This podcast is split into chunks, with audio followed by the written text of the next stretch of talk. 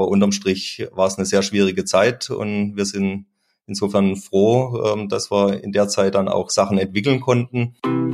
Hallo Pforzheim. Hallo Pforzheim. Hallo Pforzheim. Hallo Pforzheim. Hallo Pforzheim. Hallo Pforzheim. Hier sind wieder Anna und Sebastian mit einer neuen Folge eures Kulturguides. Und natürlich behalten wir weiterhin das wieder erwachende Kulturleben für euch im Blick und sehen erfreut, dass sich dadurch einiges tut, wie zum Beispiel auch im Kulturhaus Osterfeld, das ja eine ganz besondere Spielstätte hier in der Stadt für euch ist. Aber möglicherweise habt ihr euch gefragt, wie denn dort die letzten drei Monate so aussahen, wie man dort dem Shutdown begegnet ist. Ja, und nicht nur ihr habt euch das gefragt, auch wir haben uns das natürlich gefragt und haben uns auch Antworten dazu geholt von Andreas Mürle vom Kulturhaus Osterfeld. Den haben wir heute im Interview, das kommt gleich. Bleibt auch nach dem Interview noch dran, denn auch heute haben wir wieder Veranstaltungen für euch. Viel Spaß!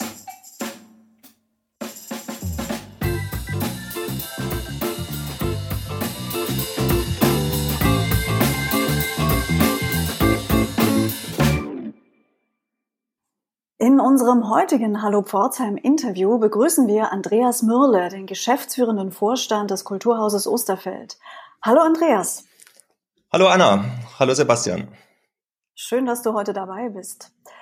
Ja, Andreas, dir muss ich es nicht äh, eigens nochmal erzählen. Du warst davon betroffen äh, wie kaum eine andere Institution in Pforzheim. Corona hat für euch ja einiges an Einschränkungen bedeutet. Ich stelle mir das ganz furchtbar vor. Jeden Tag ist das Haus voll mit Kursen, mit einem wunderbaren Programm und von einem Tag auf den anderen kann man nichts mehr arbeiten, kann man nichts mehr tun. Ähm, wie habt ihr diese Corona-Zeit im Osterfeld erlebt? Was hat es für euch konkret bedeutet? Wie seid ihr damit umgegangen? Ja, es war für uns natürlich ein harter Einschnitt am Freitag, den 13. März, als plötzlich nichts mehr erlaubt war. Ähm, es war somit ein schwieriges und verrücktes Vierteljahr, in dem man hinter den Kulissen beliebig viel machen musste, sehr stark beschäftigt war mit dem ganzen Verlegen von Veranstaltungen, um irgendwann sicherzustellen, dass die richtigen Künstler und die richtigen äh, Konzert- bzw. Veranstaltungsbesucher dann an diesem neuen Termin da sein werden. Und äh, das hat einem schon gewaltig beschäftigt, äh, ohne dass unterm Strich überhaupt etwas herausgekommen ist. Und unsere Techniker, die normalerweise äh, eben mit Veranstaltungsabwicklung beschäftigt sind, ähm, haben dann Arbeiten vorgezogen, wie Wartungsarbeiten ähm, oder eben auch Renovierungsarbeiten, ähm, so dass wir eben nach außen hin geschlossen waren, aber intern eine betriebsame Hektik gewesen ist, wie gesagt, in der Verwaltung und in der Technik. Und äh, aber unterm Strich war es eine sehr schwierige Zeit und wir sind insofern froh, ähm, dass wir in der Zeit dann auch Sachen entwickeln konnten, wie zum Beispiel das Videostreaming. Da hatten wir bis dahin immer nur Aufnahmen gemacht, Dokumentationsaufnahmen von unseren diversen Vorstellungen, von Eigenproduktionen etc. Und äh, hatten da nie das Equipment angeschafft, um wirklich ein Livestreaming zu machen. Und als wir das dann uns zulegen wollten, hatten wir erstmal mit den Lieferzeiten Schwierigkeiten und nach vier Wochen hatten wir endlich alle Adapter etc. zusammen und konnten dann einsteigen in das Livestreaming, was wir zusammen angefangen haben, dann auch mit, mit Backblech, mit der Gruppe, die regelmäßig bei uns ist und ähm, haben da ein Online-Format entwickelt, ein Videostreaming-Format, was uns ganz toll weiterentwickelt hat. Also lachen Sie sich erstmal frei, war der Titel oder ist der Titel. Es läuft ja auch nach wie vor noch. Ähm, und mit diesen Fähigkeiten, die wir uns da angeeignet haben, ähm, sind wir eben jetzt auch in der Lage, das regelmäßig zu tun, ähm, in Form von Hybridveranstaltungen zum Beispiel oder auch in Form von Dienstleistungen gegenüber anderen Partnern. Ähm, und somit hat uns die Phase auch durchaus äh, dann weitergebracht, ähm, haben wir das Beste draus gemacht, auch im Bereich von Ausstellungen, wo die Alfred Erhard Ausstellung zum Beispiel im Foyer hing, äh, die wir plötzlich schließen mussten und die wir dann eben auch in Form einer Online-Ausstellung ähm, weitergeführt haben. Und auch Dieter Hutmacher, der im Comedia anlässlich seines Jubiläums eine Ausstellung angefangen hatte, äh, auch den haben wir in den Online-Bereich überführt und so konnten wir dann eben mit neuen Formaten, mit Online-Formaten auch nach außen wieder in Erscheinung treten. Hat eine gewisse Zeit gebraucht, um das alles zu organisieren, ähm, aber ist uns dann doch sehr gut gelungen, so dass wir auch wieder wahrgenommen werden konnten und auch das Publikum in der Lage war, mal wieder Veranstaltungen bei uns, wenn auch nur virtuell zu besuchen. was uns da sehr wichtig war, war, dass wir ähm, eben auch das nicht kostenlos anbieten, sondern eben auch das Publikum wieder dran gewöhnen, dass auch Streaming-Inhalte ähm, gutes Potenzial haben, ähm, dass das tolle Veranstaltungen sind, dass die ähm, ihr Geld wert sind und eben auch was kosten. Und, ähm, und so ist eben dann unser Videostreaming eines der Streaming-Angebote, die etwas kosten, ähm, natürlich nicht wie ein normales Ticket, ähm, aber eben auch äh, ab knapp 10 Euro ähm, sind wir da gestartet, haben dem Publikum auch die Gelegenheit gegeben, teurere Tickets zu kaufen, weil es ja auch immer Publikum gibt, die sagen, äh, ja, wir würden auch mehr dafür zahlen. Dann haben wir gedacht, ja, dann kann doch der ein oder andere das beweisen und auch Tickets kaufen, sozusagen mit dem Corona Support-Aufschlag. Und das hat auch tatsächlich stattgefunden. Das hat funktioniert. Auf die Weise ist durchaus Geld in die Kasse gekommen, was wir dann wieder an die Künstler ausschütten konnten. Und es ist eben auch wichtig, dass nicht nur die Institutionen in dieser Zeit gefördert und erhalten blieben, sondern eben auch äh, in entsprechend möglichem Maß dann auch die Künstler Gagen bekommen haben. Und dieses Konzept ist aufgegangen, ähm, dass das eben gegen Bezahlung stattgefunden hat. Und so hat sich das Haus weiterentwickelt und haben wir die Phase überbrückt und für uns ist es jetzt gerade noch im, zum richtigen Zeitpunkt gekommen, ähm, dass es langsam wieder losgehen kann. Ja, Andreas, man kann sich bei deinen Schilderungen äh, ganz gut vorstellen, wie ihr da hinter den Kulissen gewirbelt habt und kreativ geworden seid. Und es gab ja einige kreative Ansätze, das Autokino auf dem Messplatz zum Beispiel oder das Autokino und die Bühne in Remchingen. Was genau, ähm, um das nochmal unserer doch online-affinen Hörerschaft zu erklären, was genau hat euer Format unterschieden von den Bühnen, äh, die ansonsten eingerichtet wurden? Ja, unser Format äh, war eben bei uns im Haus, also was ja auch unser Auftrag ist. Wir bekommen ja Fördergelder dafür, dass wir ein soziokulturelles Zentrum betreiben und nicht irgendwo anders Veranstaltungen machen. Ähm, und so war es für uns wichtig, eben die, das Haus zu nutzen, das Haus zu bespielen, ähm, wenn auch eben nur virtuell beziehungsweise in Form von Streaming. Und somit war das ein normales äh, Programm, ein Bühnenprogramm, was wir in Streaming-Technologie zum jeweiligen Publikum gebracht haben und aber auch mit dem klassischen Konzept, Eintrittskarten zu verkaufen, entsprechend ähm, Geld zusammenzubekommen, um dann auch Gagen für die Künstler zahlen zu können. Und das eben als Bühnenformat ohne Publikum gestreamt. Und die anderen äh, Sachen, die stattgefunden haben in Pforzheim und Umgebung, waren ja spezielle Bühnen, Live-Bühnen, die im Auto, äh, in dem Schutzraum Auto das Publikum platziert haben und dann stattfinden konnten. Und ähm, die Möglichkeit hatten wir jetzt hier direkt bei uns im Innenhof oder so nicht. Und somit mussten wir dann die Variante gehen, dass wir das Ganze per Streaming angeboten haben. Andreas, mit der neuen Landesverordnung sind ja nun auch wieder Live-Events im Kulturhaus möglich. Ähm, wie sehen die konkret aus und was ist für die Gäste anders als früher? Ja, es kehrt tatsächlich wieder Leben bei uns ein. Nachdem vor zwei Wochen ja die ersten Kurse bei uns wieder stattgefunden haben, gibt es auch jetzt wieder öffentliche Veranstaltungen. Die erste hatten wir zum Beispiel am letzten Samstag, das war Miss Ellie. Da hatten wir äh, Nachholtermin, der eigentlich im Mai gewesen wäre. Und bei der Veranstaltung hat das Publikum schon, denke ich, sehr schnell gemerkt, wie ernst wir das Ganze nehmen, wie konkret wir auch die Verordnungen umsetzen. Also es kommt ja ähm, fast so häufig eine Verordnung raus wie euer Podcast. Und wenn man die dann anguckt und versucht umzusetzen in Form von einem Hygienekonzept, ähm, kommt man da sehr schnell vom Hundertsten ins Tausendste. Und wenn eben das Publikum bei uns reinkommt, dann sehen sie gleich, dass äh, zum Beispiel die Wege entsprechend gekennzeichnet sind, dass ein Spender, ein Hygienespender, ein Desinfektionsspender direkt im Eingangsbereich steht, dass überall Schilder sind, dass es an der Abendkasse eine Plexiglasscheibe gibt, die das Personal von den Besuchern trennt, dass es entsprechende Abstandsstriche auf dem Boden gibt, wie an der Wursttheke sozusagen und ähm, ja, und dass eben auch der Einlass ähm, ganz schnell stattfindet, dass keine Warteschlangenbildung passiert, dass das Foyer leer geräumt ist, keine Wartemöglichkeiten oder Garderoben existieren. Also es ist schon sehr steril geworden, ähm, auch so optisch. Ähm, auch nachher, wenn man den Saal betritt mit seiner Eintrittskarte und man sieht, wie weit die Plätze voneinander auseinander sind, ähm, das ist schon ein seltsames Gefühl und wenn eben ein Saal, unser großer Saal, wo wir normalerweise bis zu 417 Plätzen belegen können, wenn da plötzlich nur noch 40 bis 74 Personen drin sitzen können aufgrund von den Abstandsregeln, ähm, dann ist es äh, sicherlich eine ganz andere Atmosphäre als die, die man gewohnt ist. Wir hatten jetzt am Samstag eben das Konzert von Miss Ellie und bei Miss Ellie, einer Singer-Songwriterin, die dann entsprechend viel Abstand von der Bühnenkante haben muss, um das Publikum nicht zu gefährden, ähm, hat man dann eben auch gemerkt, äh, an Passagen, wo das Publikum normal mitsingt, äh, konnte das Publikum maximal mitsummen, weil ja eben dann auch Singen mit entsprechend äh, entsprechender dem Gefährdungspotenzial äh, dann ausgeschlossen ist, weil da die Tröpfcheninfektion sonst greifen könnte, ähm, dann kommt da schon eine ganz andere Stimmung auf.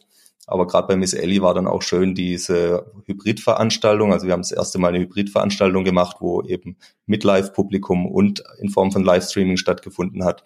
Und da war dann auch toll, wie die Künstlerin sowohl mit den Anwesenden im Saal als auch mit dem Publikum draußen an den Bildschirmen interagiert hat und eine ganz neue Form entstanden ist. Und ähm, ja, es ist komplett anders, ähm, hat sich aber toll angefühlt, war ein historischer Moment, so nach einem Vierteljahr Shutdown mal wieder Publikum im Haus zu haben und ähm, ist anders, aber ist auch toll. Hm, ich finde das ja schon toll, dass es Osterfeld ganz offensichtlich auch so eine breite Unterstützerschaft an Stammbesuchern hat, die dann auch tatsächlich kommen und das Osterfeld nicht im Stich lassen. Aber wenn ich so höre, dass die Veranstaltungen natürlich deutlich weniger besucht sind, dadurch, dass Abstandsregeln eingehalten werden müssen, kann ich mir denken, wirklich kostendeckend wird es auch nicht funktionieren. Und äh, ich denke, ihr seid sowieso immer am Kämpfen äh, wirtschaftlich. Wie werdet ihr denn jetzt die Monate des Shutdowns wirtschaftlich wegstecken können? Ja, die monatliche, also die Monate vom Shutdown selber ähm, sind ähm, wirtschaftlich natürlich ein Desaster. Ähm, das Schlimme ist aber, dass es eben damit jetzt nicht aufhört. Also wir sind noch weit weg von der Normalität. Viele sagen zwar, ja, ihr habt's toll, ihr könnt ja jetzt wieder Veranstaltungen machen. Und man darf nicht vergessen, dass wir momentan tatsächlich nur Veranstaltungen machen dürfen mit 99 Personen. Das soll zwar gelockert werden in absehbarer Zeit, so in Schritten 250, dann 500 Besucher. Aber das wird uns gar nichts bringen, solange es die Abstandsregeln gibt. Das heißt, mit dem mindestens 1,50 Meter Abstand und eben der Regel, dass Personen nur aus dem gleichen Haushalt beziehungsweise wenn sie verwandt sind, in gerader Linie, beziehungsweise Geschwister oder die Partner dazu sind, äh, nebeneinander sitzen dürfen, dann äh, wird uns das nichts bringen. Dann werden wir weiterhin an dieser Grenze anschlagen, dass je nachdem, wie das Publikum sich mischt, zwischen 40 und 74 Plätze haben werden. Und äh, dann wird uns das auch den Herbst über begleiten. Das ist das, was uns tatsächlich Sorge macht, dass die klassische, ich nenne es mal Querfinanzierung, Quersubventionierung gar nicht möglich sein wird. Das heißt, normalerweise haben wir Veranstaltungen, mit denen wir gut Geld verdienen, mit großen Künstlern. Und durch die subventionieren wir dann entsprechend die kleinen Künstler. Und im Herbst gilt es zu befürchten, dass äh, da eben die großen Veranstaltungen nicht oder nicht in vollem Maße stattfinden können und uns dann da auch ein Stück weit die wirtschaftliche Grundlage fehlt, um andere Veranstaltungen mit aufwachsenden, mit neu heraufwachsenden Künstlern dann finanzieren zu können. Und insofern ähm, ist, ähm, sind die drei Monate, die rum sind, das eine, aber so richtig Sorge macht uns tatsächlich die Zukunft, weil die drei Monate kriegt man irgendwie verdrückt, das äh, natürlich mit entsprechend roten Zahlen in diesen Monaten. Ähm, die Deckungsbeitragsrechnung ging da natürlich nicht auf und ähm, spannend oder gefährlich wird allerdings werden die nächsten Monate, sprich ähm, Herbst und Winter. Um den Blick auf die kommenden Wochen zu richten, worauf dürfen sich denn die Fans und Freunde des Kulturhauses Osterfeld konkret freuen? Ja, wir haben jetzt am Mittwoch, 24.06. erstmal weiterhin alle zwei Wochen unser Livestreaming. Das heißt, lachen Sie sich schon mal frei. Das Angebot geht erstmal weiter. Dann haben wir mit wirklichem Publikum, mit vor Ort bei uns hier im großen Saal, am 27. und 28. eine spezielle Corona-Fassung unseres Stücks Geister. Das wird aufgeführt von unserer Jugendtheatergruppe Paradixon. Die haben das entsprechend umgestaltet, so dass es eben auch mit den entsprechenden Corona-Regeln möglich ist. Dann am 1.7. kommt Helge Thun zu uns mit seinem Programm Tricks, was eigentlich hätte im Studio stattfinden sollen vor bis zu 96 Personen. Jetzt verlagern wir das eben im großen Saal. Und am 4.7. ist viel geboten. Am 4.7. haben wir zum einen Dieter Hutmacher und Matthias Hautsch mit einer Hybridveranstaltung, das heißt sowohl live als auch im Streaming. Und gleichzeitig beginnen wir am 4.7. mit einer Mixshow bei uns im Innenhof. Und zwar nennt sich die Komik im Quadrat. Und Komik im Quadrat wird moderiert von der Katalin Hühnerfeld, einer Kabarettistin, eine Freundin des Hauses die ähm, regelmäßig schon bei uns war und die an vier Abenden den Sommer über verschiedene Künstler präsentieren wird in Form von einer Mixed Show.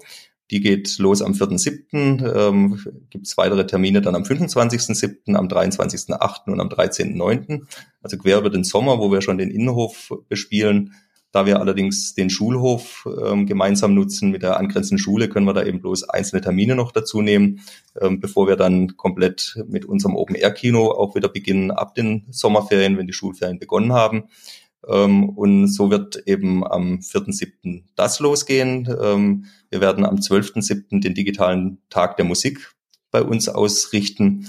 Das ist ja eine Veranstaltung von der Sektion Musik vom Pforzheimer Kulturrat.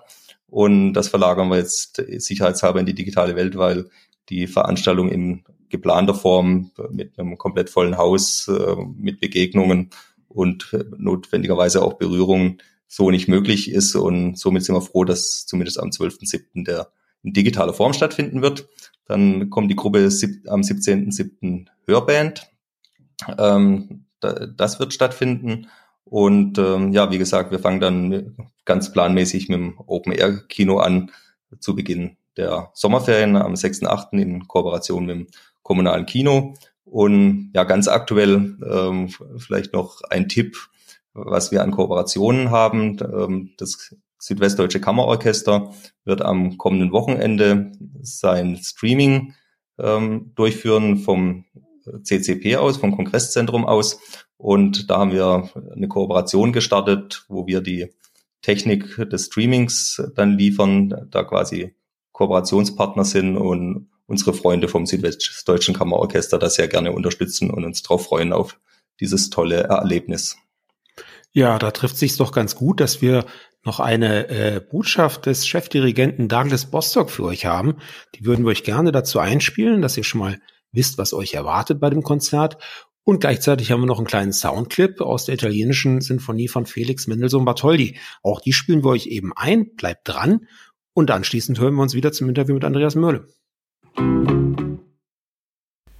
Die Musiker des Orchesters und ich sind natürlich besonders glücklich, dass wir wieder zusammen musizieren können, nach den langen Entbehrungen, die die Corona-Einschränkungen mit sich gebracht haben. Es ist ein besonderes Ereignis mit dem Online-Konzert am kommenden Sonntag und dafür haben wir auch ein wunderschönes Programm ausgesucht. Eine kurze, prägnante Ouvertüre von Beethoven, gefolgt von dem dramatischen D-Moll-Klavierkonzert von Mozart mit dem Solisten Oliver Schnieder und nicht zuletzt ein Ausflug in den Süden mit der sonnigen und heiteren italienischen Sinfonie von Mendelssohn.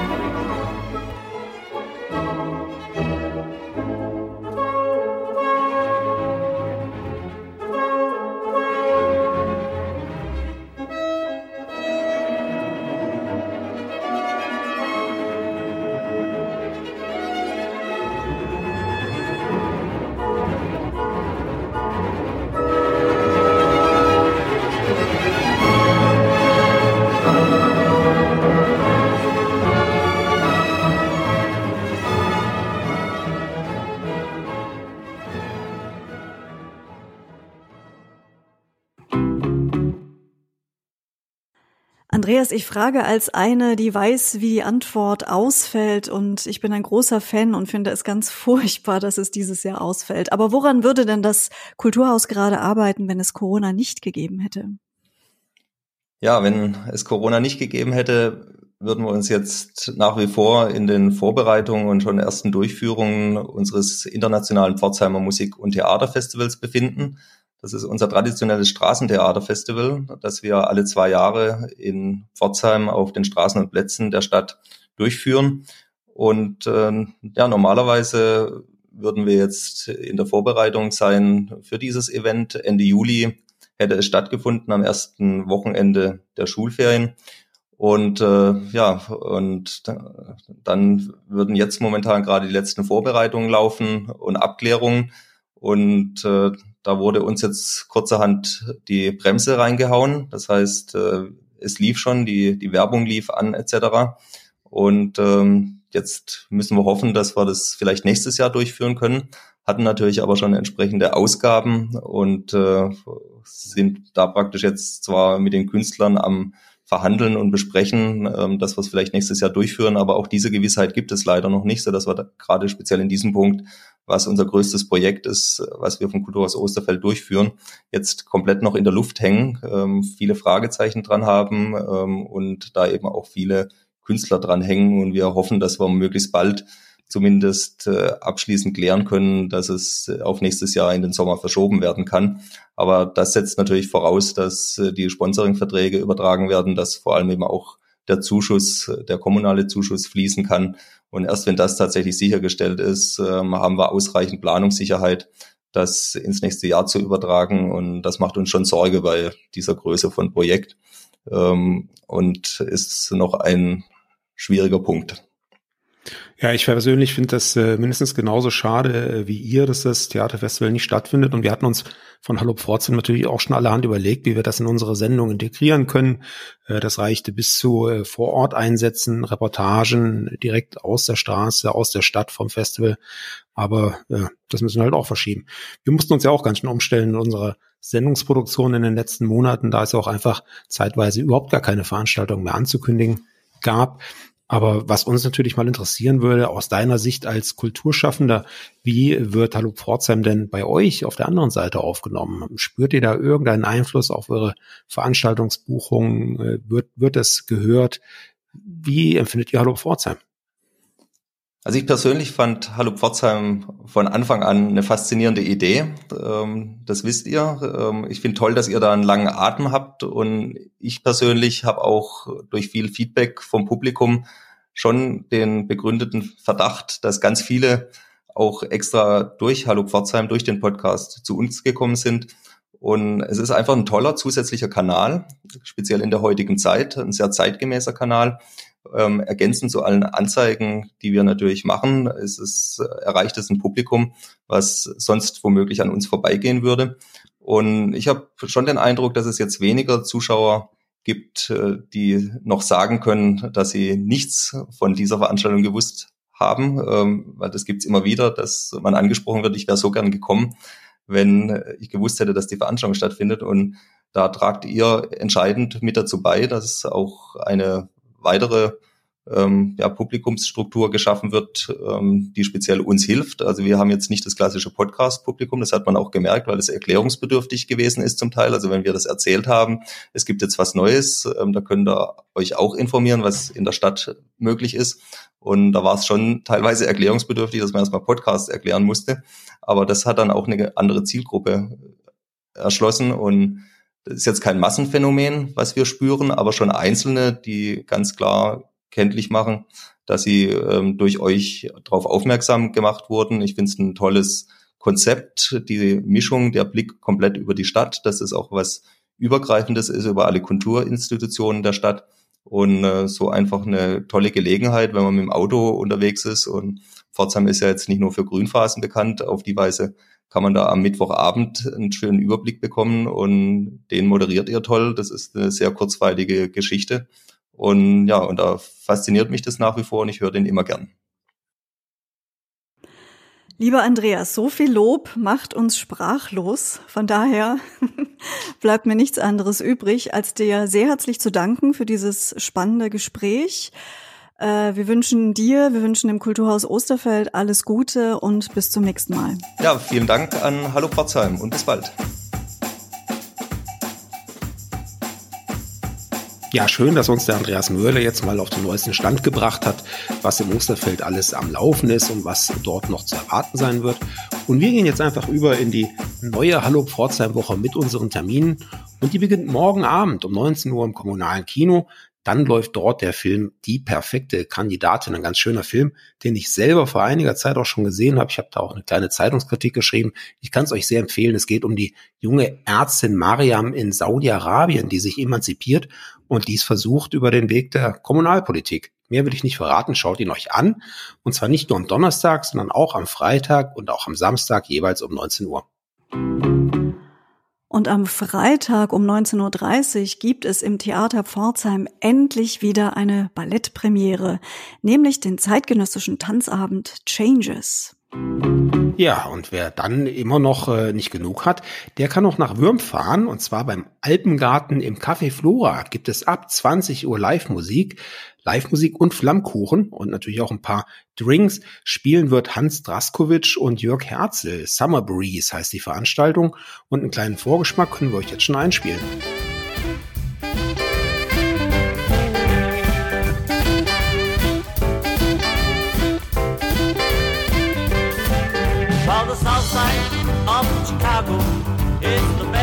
Part in town.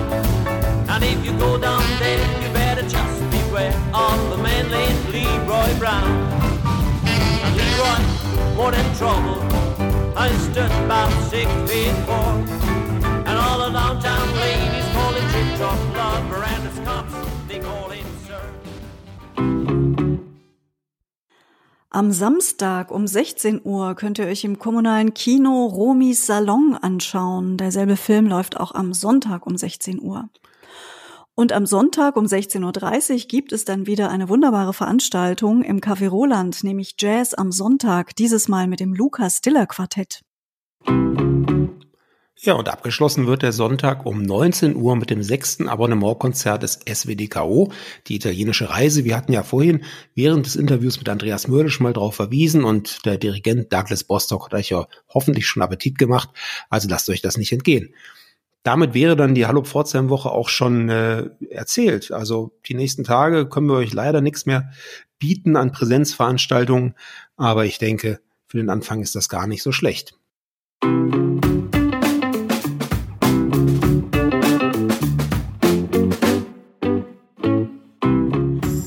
Ja, und das war sie auch schon wieder, unsere Hallo Pforzheim Folge für diese Woche. Und mich hat sehr gefreut, dass Andreas Mürle im Interview auch auf unser Format, auf das Podcast-Format nochmal eingegangen ist. Er hat natürlich recht.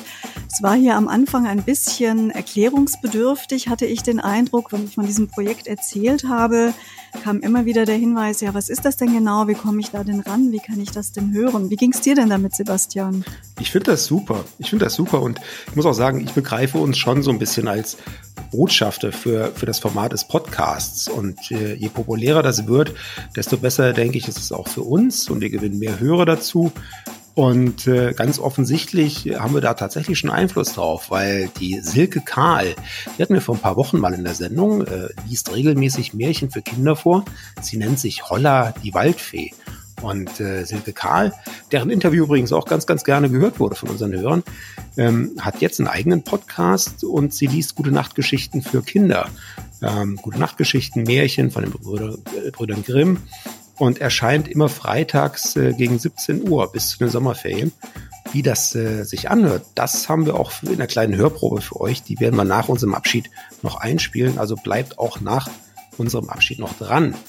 Ja, wir verabschieden uns jetzt von euch, wünschen euch eine gute Hallo Pforzheim Woche. Bis zur nächsten.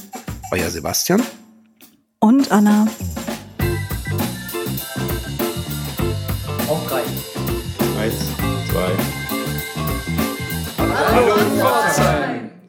Das war noch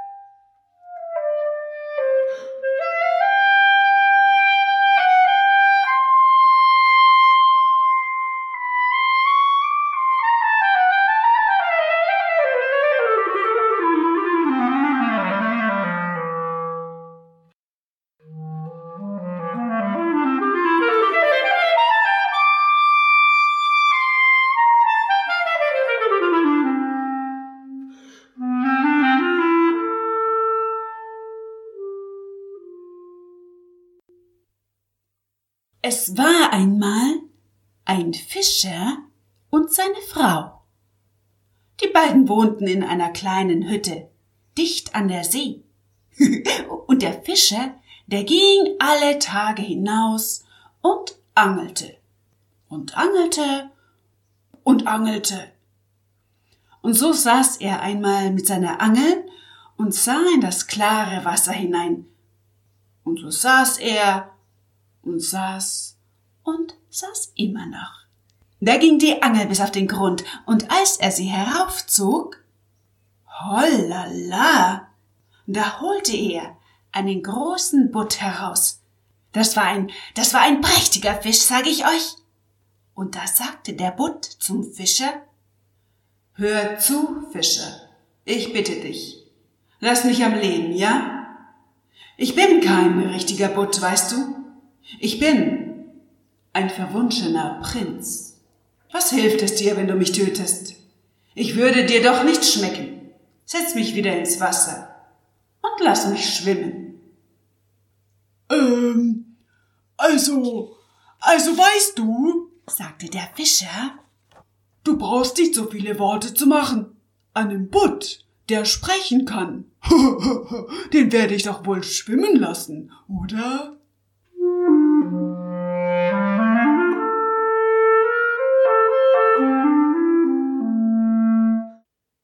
Psst. Kinder, träumt was Schönes und habt eine gute Zeit. Bis nächste Woche, Freitagabend, wenn es wieder heißt Holla die Waldfee, Märchenmusik für eine gute